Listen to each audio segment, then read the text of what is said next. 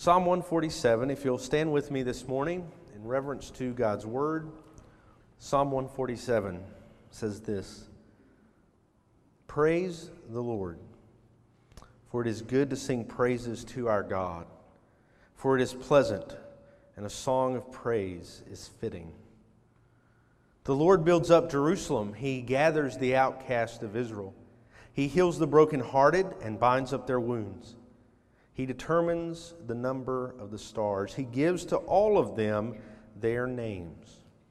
Great is our Lord, and abundant in power. His understanding is beyond measure. The Lord lifts up the humble, He casts the wicked to the ground. Sing to the Lord with thanksgiving, and make melody to our God on the lyre. He covers the heavens with clouds, He prepares rain for the earth. He makes grass grow on the hills. He gives to the beasts their food and to the young ravens that cry. His delight is not in the strength of the horse, nor his pleasure in the legs of man, but the Lord takes pleasure in those who fear him, in those who hope in his steadfast love. Praise the Lord, O Jerusalem. Praise your God, O Zion for he strengthens the bars of your gates. He blesses your children within you. He makes peace in your borders. He fills you with the finest of the wheat. He sends out his command to the earth. His word runs swiftly. He gives snow like wool. He scatters frost like ashes. He hurls down his crystals of ice like crumbs. Who can stand before his cold? He sends out his word and melts them. He makes wind blow and the waters flow. He declares his word to Jacob, his statutes and rules to Israel. He has not dealt thus with any other nation. They do not know his rules. Praise the Lord. You may be seated. He begins Psalm 147 and he ends Psalm 147 with these three words Praise the Lord. Praise the Lord. See, praise is very fitting for our God. He deserves praise. We give him praise. That is what we do when we gather on a Sunday morning and we sing praises to his name.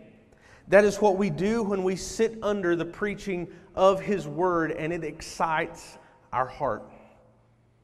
That is what we do when we give to support missions. That is what we do when we go out into our community and share the gospel with people. We give praise to the Lord.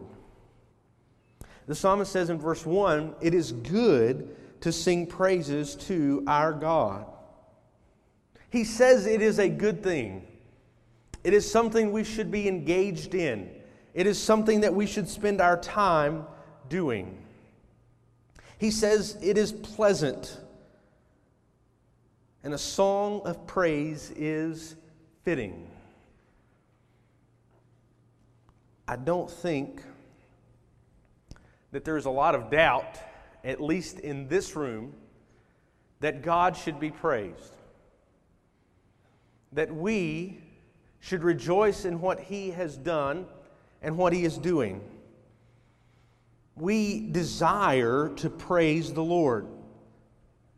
Not all the time. We go through our difficulties and we deal with those struggles, but, but overall, you and I, as believers in Christ, have a mindset that is geared toward praising God. What's so wonderful about this psalm that we have before us this morning is that it lays out for us why. Because we live in a day and age where that is a huge question. Why should someone praise God? Because I don't think people have a lot of trouble exploring reasons why not to praise God.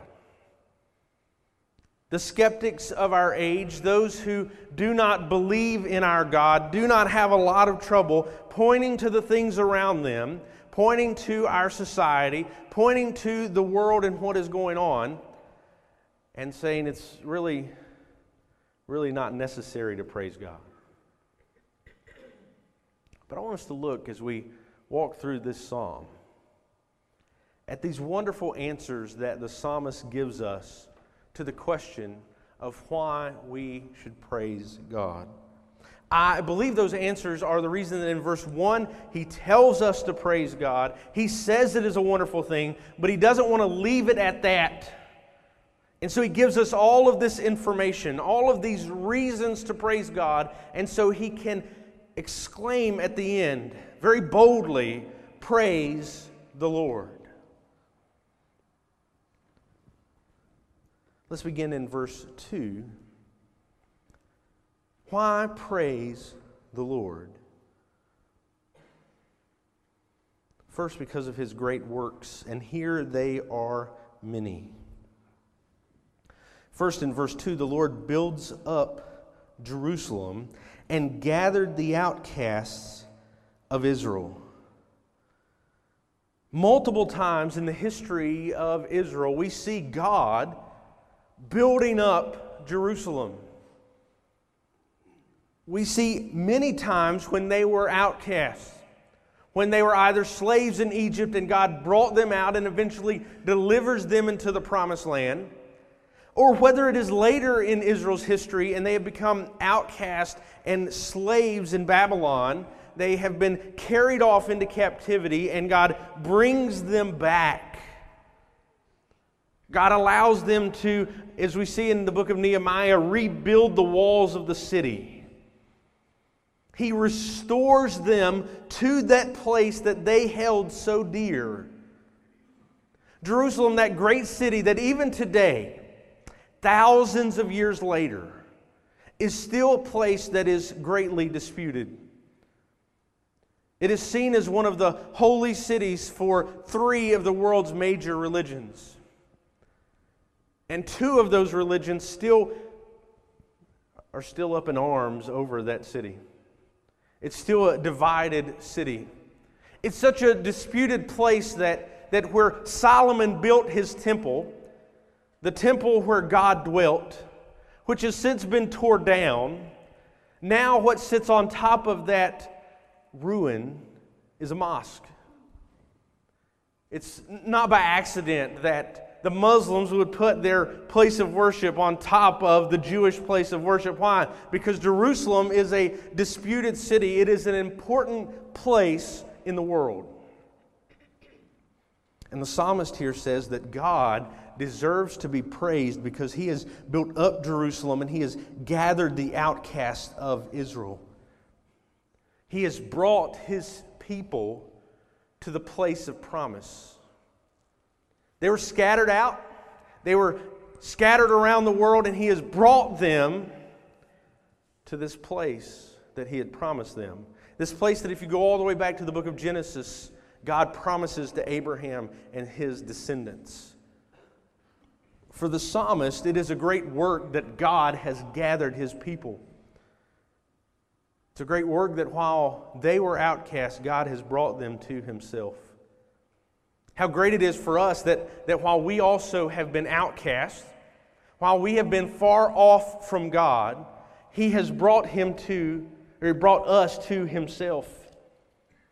He has not brought us to a physical location where we dwell with Him in some physical form as the Jews would have thought of with the temple where God's presence rested, but rather we were far away from Him in our sin. We were far away from Him and He brought us back. He brought us to Himself. This is a great work, and through it we should praise God. Secondly, He heals the brokenhearted and binds up their wounds. God provides relief for those who are hurting. Definitely those who had been the outcasts, who were far away from God and wanted to be in Jerusalem, they are brokenhearted. The Jews had suffered many wounds. They had been through great trials and tribulations from the time that God had promised them this land that they would have until this moment when God has brought them back. He comes in in the times where we are hurting, in the times where we are down, in the times when we are suffering, and God heals us. God binds up our wounds. He gives us deliverance from our sorrows. He gives us deliverance from the things that are causing us such trouble. It's a great work to see what God has done because it's something that we can't do on our own. You and I understand that when, when we reach those low points in our life, when we are suffering the greatest sorrow, it is only through God and what He has done that we find our healing. It is not in the words of others, it's not even in the encouragement of others, but in the end, we find our healing in Christ. Thirdly, His works extend beyond his dealing with us. And we see his amazing and great works in creation. In verse 4, he determines the number of the stars and he gives all of them their name. I love when you hear someone give their estimate on how many stars there are. Because if you have ever seen that, it's, it's billions upon billions, and it, maybe it's trillions upon trillions. It's always one of those numbers that is written with a scientific notation, you know, 1.35 times 10 to the whatever. And I just took some of y'all back to a very dark place in school. I'm sorry for that. But it's a guess, right? I mean, we all understand that, that it's, it's at best an estimate of how many stars there are. Because if you if you ever go out at night in a place that is dark where you can see the sky and you begin to look at the stars, not try to count them, just look at them, the longer you look, the more time that your eyes have to adjust to being outside in the darkness, looking at these stars, the more stars that appear. And the longer you lay there, the more stars you will begin to see. And eventually, you'll get to the point where the whole sky seems to be illuminated by these heavenly bodies that are millions and millions of light years away. Their distance from us is incomprehensible. And yet, God knows exactly how many there are. He doesn't have to write it in scientific notation, he could write it out to the exact number. Because he put them there. When he spoke out of the darkness and he put these things in place, he knew exactly how many there were. We, we don't even come close to beginning to understand how they are it's always amazing to me that when you go out and you look at a star, because of the way that light travels, what you are seeing is something that God did a long time ago. You're, you're not seeing the star right then. As a matter of fact, when you go out today, you see this light that is outside of us. If I remember correctly, it takes around eight minutes or something for light to travel from our sun to this earth. So you are seeing something that God has done in the past and is showing it to us right now. We can't even begin to comprehend that. But God knows the number of the stars. In the second part of verse 4, he gives to all of them their names. We can't even count them. We can't even figure out how many of them there are. And God has named each and every one. Friends, that is something that should cause us to praise God. He knows the names of stars that no human eye has ever seen. He has that much care in the detail of His creation. Friends, that gives us something to praise our God. He cares that much.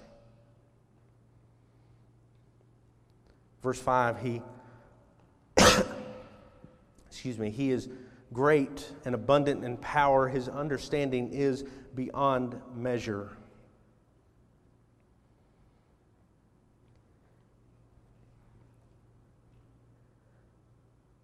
God's power is never ending. He's abundant in it. It, it never goes away, it, it never expires. He never rests, He never sleeps. He is constantly in care over us and His creation. He is constantly at work in the lives of His people. God's power does not end, and neither does His wisdom. God knows all that's going on. God knows what is happening around us. You know, we're very limited. We're very limited in our knowledge of the world. We're extremely limited in our knowledge of the future. We can lay plans that are disrupted and can be disrupted immediately. We can lay out our lives before us and know where we want to go and what we want to do. And the smallest thing can interrupt that very quickly. But God's wisdom is beyond measure. It cannot be interrupted, it cannot be disrupted. As a matter of fact, if we go on into verse 8, he shows.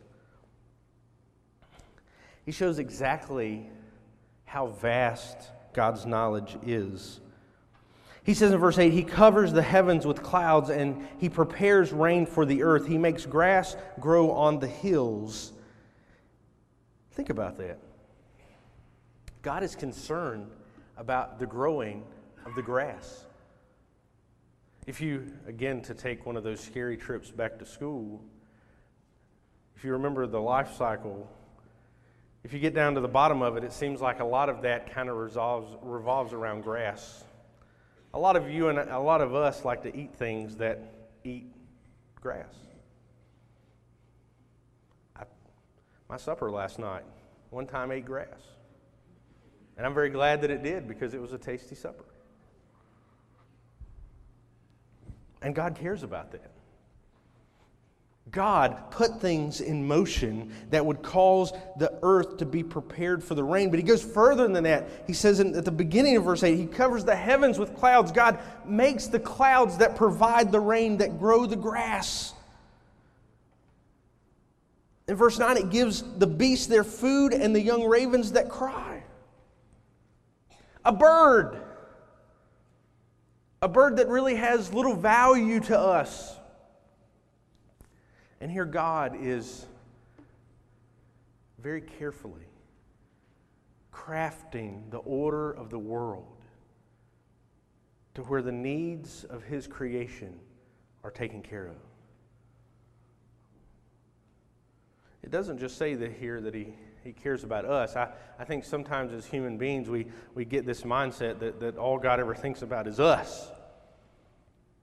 And it's true that He has done more for us and given us more than anything else, but He created all that is. He created some of those weird animals that live in places that you and I have never been and they do weird things, and He cares about them and He made them. And you and I may not understand what He was thinking when He made them, but He did. You know, why are there animals that have long noses that stick them down in holes and eat ants? I don't know. But God thought we needed them, and so He made them. But he didn't just make them and leave them, he continues to care for them, and that shows his greatness to us. Because if he cares for these, these lowly parts of creation, how much more does he care for you and I, who he has made in his image? Therefore, we should praise God. If you skip down to verse 12, and we'll come back to verses 10 and 11 in just a moment. I want to wrap up this section. He gives us just a couple more things here. He says he strengthens the bars of your gates in verse 13.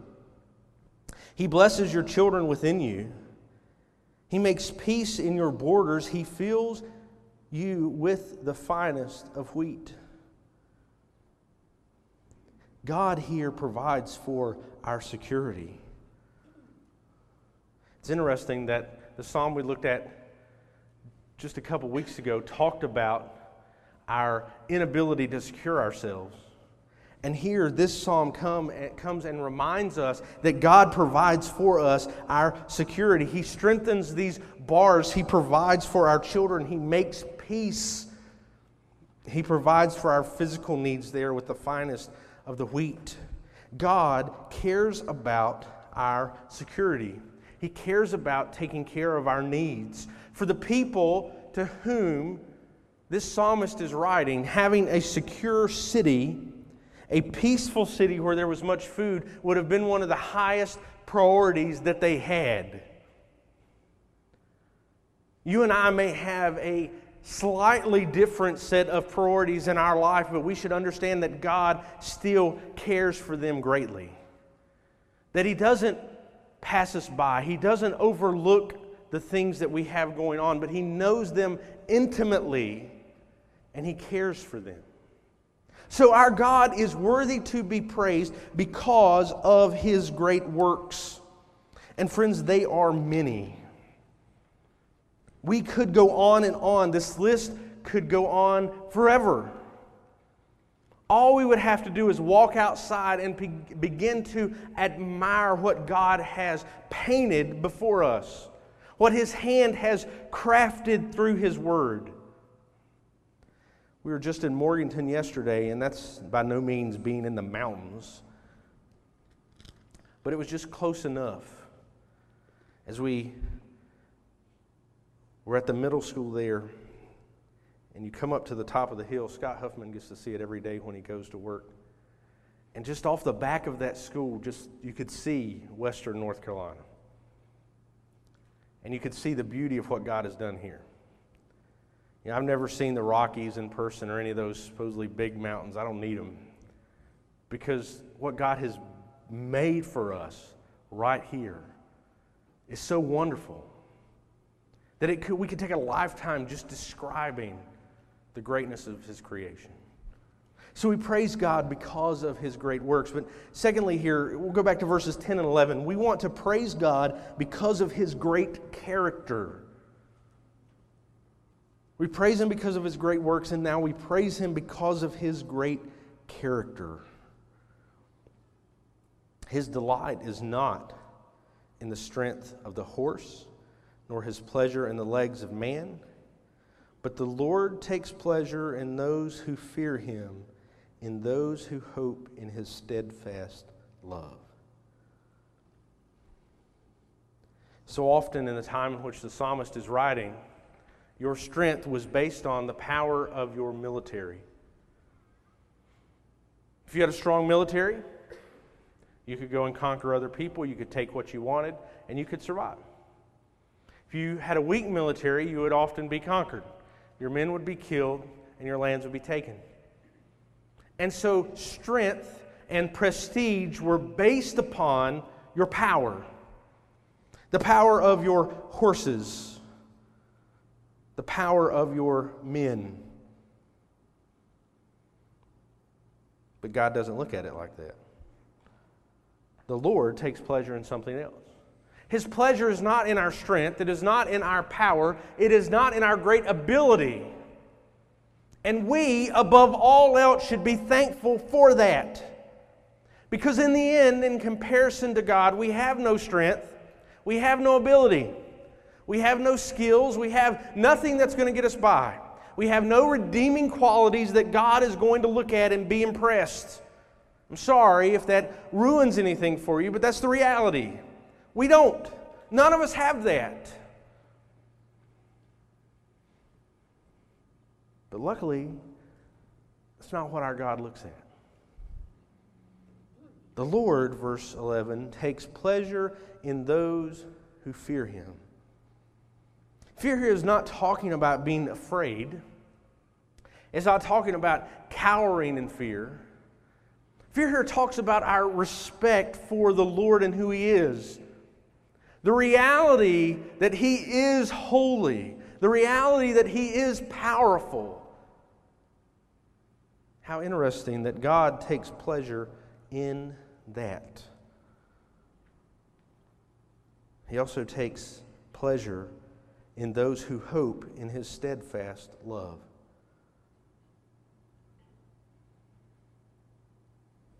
His love doesn't fail. His love doesn't stop. His love doesn't end. And yet, so often we live our lives as if there is a breaking point for God's love.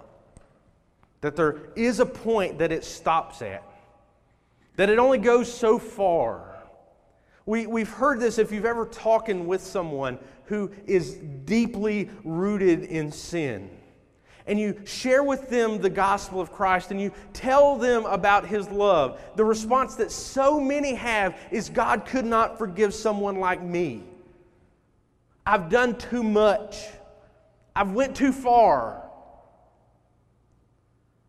You explain to them the love of God and they say, "But I've done this."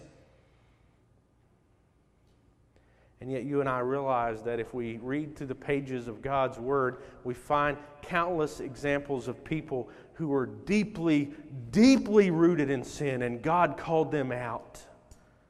God delivered them from their sin. He delivered them from the darkness that they were in, and He did so because His love is steadfast and never ends. It never fails. There is no point in this life where we have gone too far from God. And so God takes pleasure in those who realize that His love doesn't end. He takes pleasure in those who find their hope in His love, not in themselves, not in the things that they have done not in their works, not in their righteousness, but they find their hope in Him. And friends, you and I should praise God for that because there is hope no other place. There's nowhere else we can go to find hope. We can't find it in a church. We can't find it in our friends. We can't find it in our families. There is hope nowhere else. And so, how great it is that you and I have access to the only place there is hope. If you go back into verse 6, he says, The Lord lifts up the humble, he casts the wicked to the ground. And he ends the next section with the hope in his steadfast love. Friends, you and I must humble ourselves before God. We must realize that we are incapable on our own of doing anything. It's so hard for us to do because sin has brought into our life this desire to do it on our own, this desire to think we know better than God, this desire to try to work it out and not get anyone else involved in it.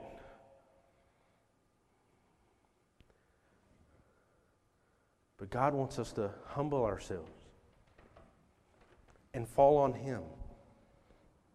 Friends, we should praise God because that is His character, that we don't have to do it on our own, and that God doesn't want us to do it on our own. He doesn't turn it over to us and tell us to get the job done and come back to Him when we're finished. Rather, He tells us to come just as we are, to come in our sin, to come in our shortcomings and come to Him, and He will transform our lives. When we try to do it on our own, we try to do it in the strength that we have. God takes no pleasure in that. Again, if we look throughout the scriptures, every time someone attempted to do it in their own power, they failed miserably. Many times they fell deeply into sin because they attempted to go through this life and to do the things of God without God involved. Our God is not like that, and we should praise his great character. Thirdly, here, as we look in verse 15, we praise him because of his works, and we praise him because of his great character. And then, thirdly, we praise him because of his great word.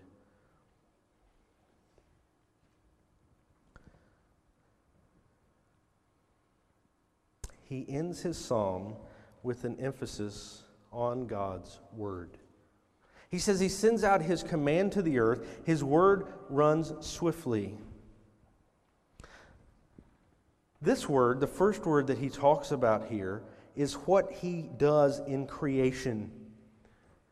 His word both causes creation to exist and then also causes it to function. Look at what we see here. This is it's uh, we've had the life cycle, and this is almost like weather patterns that we're having here that the psalmist is talking about. He gives snow like wool. He scatters frost like ashes. He hurls down his crystals of ice like crumbs. Who can stand before his cold? God sends these things, and they're all related to wintertime or, or cold, to it being cold outside. God does this by His Word. He has spoken, and this happens. This, this weather pattern comes about. And what can you do about it? We try our best when it snows to, you know, get shovels out and scrape off the driveway or the plows come down Highway 70 and they throw snow everywhere, but what can you really do about it? When it's cold, what, what can you do about it? I guess we could maybe have a little more global warming and that might help it not be as cold, but it doesn't seem to be working out real well. What can you do? Nothing. There's nothing you can do about the temperature today. You got no choice in the matter. We're going to the mountains in a couple weekends, and I'm beginning to watch to see what the temperature is going to be because we have to plan for what it's going to be. We don't get to go up there and say, you know what, I want it to be 75 and partly cloudy today. Because that would be every day, frankly, if I had the chance of what the weather was. It would be 75 and partly cloudy, 365 days a year. That's not how it works. Who can stand before his cold? Nobody. But what does he do? Look in verse 18. He sends out his word, it comes out again. The word of God has come and everything is cold. Now the word of God comes again and it melts them away. His, he makes his wind blow and the waters flow. Everything was cold. Now the word of God comes and everything thaws out. The water begins to flow again. The wind is blowing. It dries up where everything was wet. God has that much control. Think about it. We have, we have no ability to do any of that. We have no ability to control what's going on in the world around us. We have no ability to control the wind and the rain and the storms. We have none of that. And yet, if you were to flip just a few pages, you would find this man who is asleep in the bottom of a boat. And there's a storm raging around him. There's, there's nothing that his fellow shipmen can do. The, the other guys on the ship can do nothing about what's going on. And this guy is asleep in the bottom of the boat. So they come to him and they begin to shake him. They want him to get up because the ship's going to tear apart and they're all going to drown and he's going to have slept through it. So they wake him up and he goes to the front of the boat and he uses words. He speaks. And when he speaks, the storm stops. He wasn't concerned, he wasn't that worried. But he spoke his words and the storm stopped. Of course, if you're familiar with that story, you know that that was Jesus. And his disciples were scared. They were scared before when the storm was going on. And then when Jesus walked to the front of the boat and he spoke those words and the storm stopped, they were scared again. And I don't know, maybe more scared this time. And they asked themselves, Who is this man that even the wind and the waves listen to him? He was God. And as God, He could speak and He could control the things going on around Him. And for that, our God is worthy to be praised. That He can speak and the storms stop. Second part of this, in talking about His Word, Verse 19, he declares his word to Jacob, his statutes and rules to Israel. He has not dealt thus with any other nation. They do not know his rules. Praise the Lord. Not only do God's words create, not only do they control what is going on, but his words bring people into a relationship with him. Friends, I think it is not by chance that the psalmist waits till the end to use these words. Because he reflects back on what God has done in his relationship with his people, what God has done in his relationship with Jacob and the people of Israel. And he realizes that God has sent his word to them, that God has given them this relationship. He has given him his statutes and rules, and so often when you and I read that, we think it's a bad thing. We think about the law, and I think we miss what it is. We, we think about God's rules and we, we go through the Old Testament, and if you ever get bogged down in Leviticus and Numbers and Deuteronomy, I mean, you're going to spend some time and you're going to read some crazy rules. But you know, the people that heard that, they didn't get bummed because there, God's given us another rule.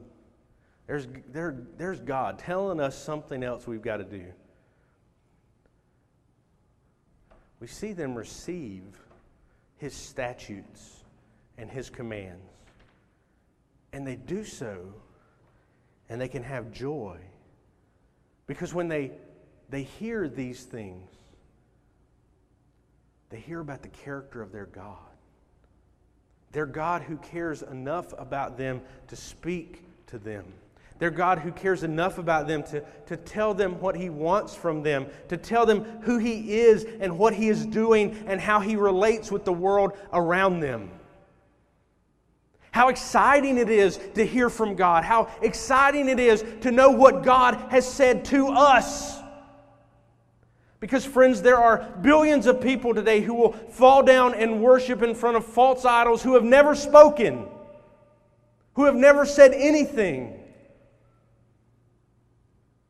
We think about our fellow humans who, who will worship false gods today that, that tell them to destroy life,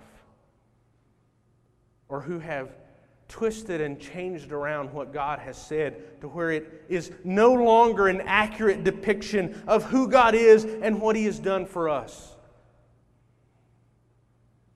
Friends, billions, billions live that way, never having heard a word from the Lord.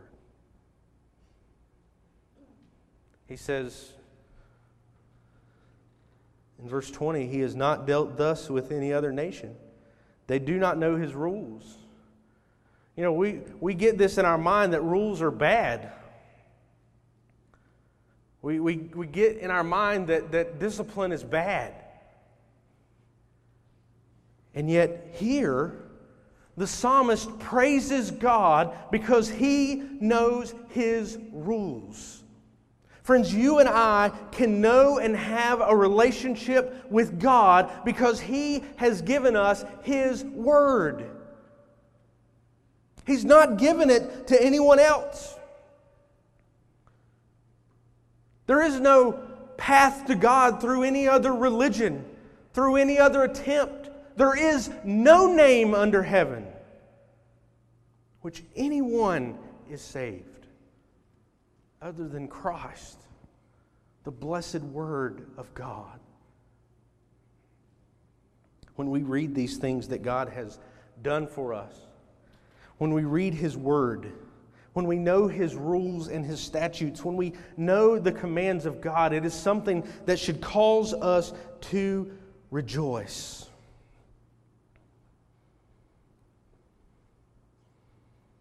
They're a great blessing. And He has given them to us. I think about even the presence of His written word. You know, my house is full of these. My office is full of these. And yet, some places in the world, they treasure as their most prized possession a single page from this book. What would happen to us as a church? What would happen to you as a believer in Christ if you had that love for His Word? That you cherished it and treasured it because it is a great blessing and it causes us to praise the Lord. Friends, our God is worthy to be praised. He has done great works. He has done great works in His Word. He has done great works throughout history. He has done great works in our presence. He has a great character that does not demand of us things that we cannot live up to, but rather calls us to come to Him, freely receiving what He has given. And He's given us a great word, a word that is created. We go to John chapter 1 and we see that all that is and all that ever has been, all that was made, was made through Christ. But not only that, He gives us a word that has come to us it instructs us about who He is. It helps us to know Him and to love Him and to follow Him.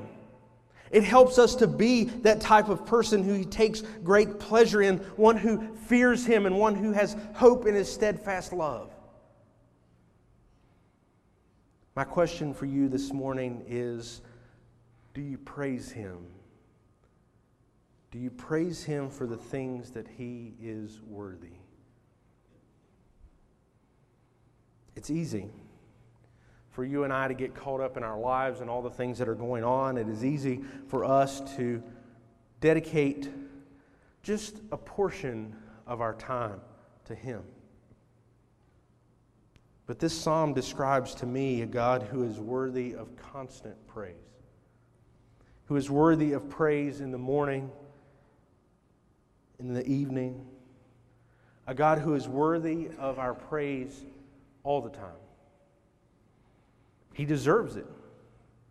There is none other. There is no one else who could compare. So I would ask you this morning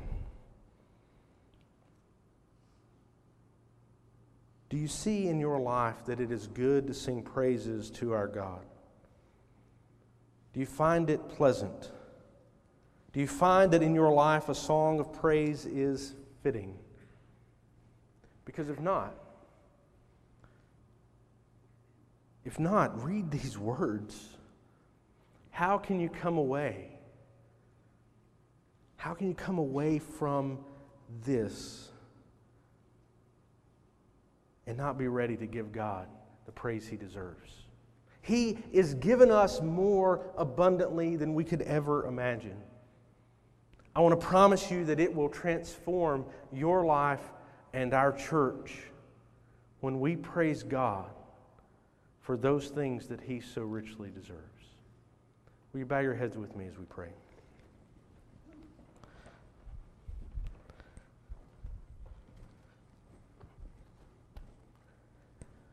Heavenly Father, God, we, we're thankful that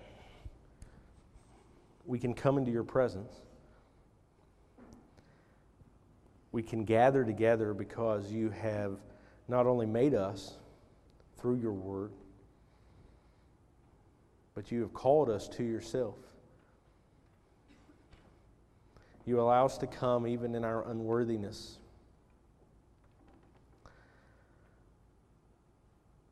And God, you speak.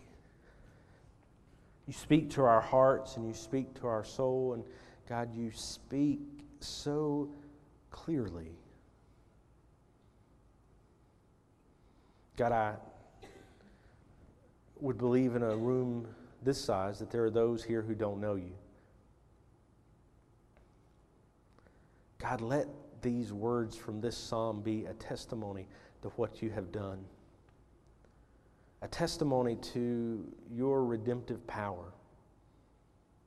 God, that you call us out of our sin and through Christ you give us life. You bring us to your dwelling place, the, the place that you are. You give us life and hope in your steadfast love.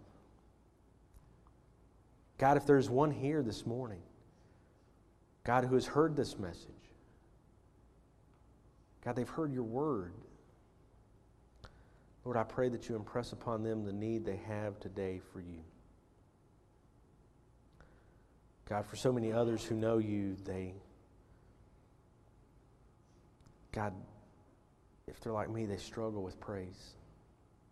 God, help us to be a people, a people who praise you, a people who praise your works and your character and your word, God. Help us to praise you in our coming and going in the morning and the evening. God, help us as a people to praise you more because, God, you deserve it. God, we were unworthy and you gave us life. God, we want to praise you for that. Lord, be with us during this time. God, we ask for your spirit to move. And we ask this in Christ's name. Amen. If you'll stand with me, we're going to sing. Would you respond? You know, we, we go through darkness and we go through trials and, and times get tough, but the testimony that we have to the world is what we do with those times, how we respond, what God does in our life when it seems like everything is falling down, everything is going badly. We need to praise Him. We need to, to, to testify to what He has done and get excited about His character and His work. Maybe this morning, God's working on you with that. Whatever it is, you, you come as, as we sing.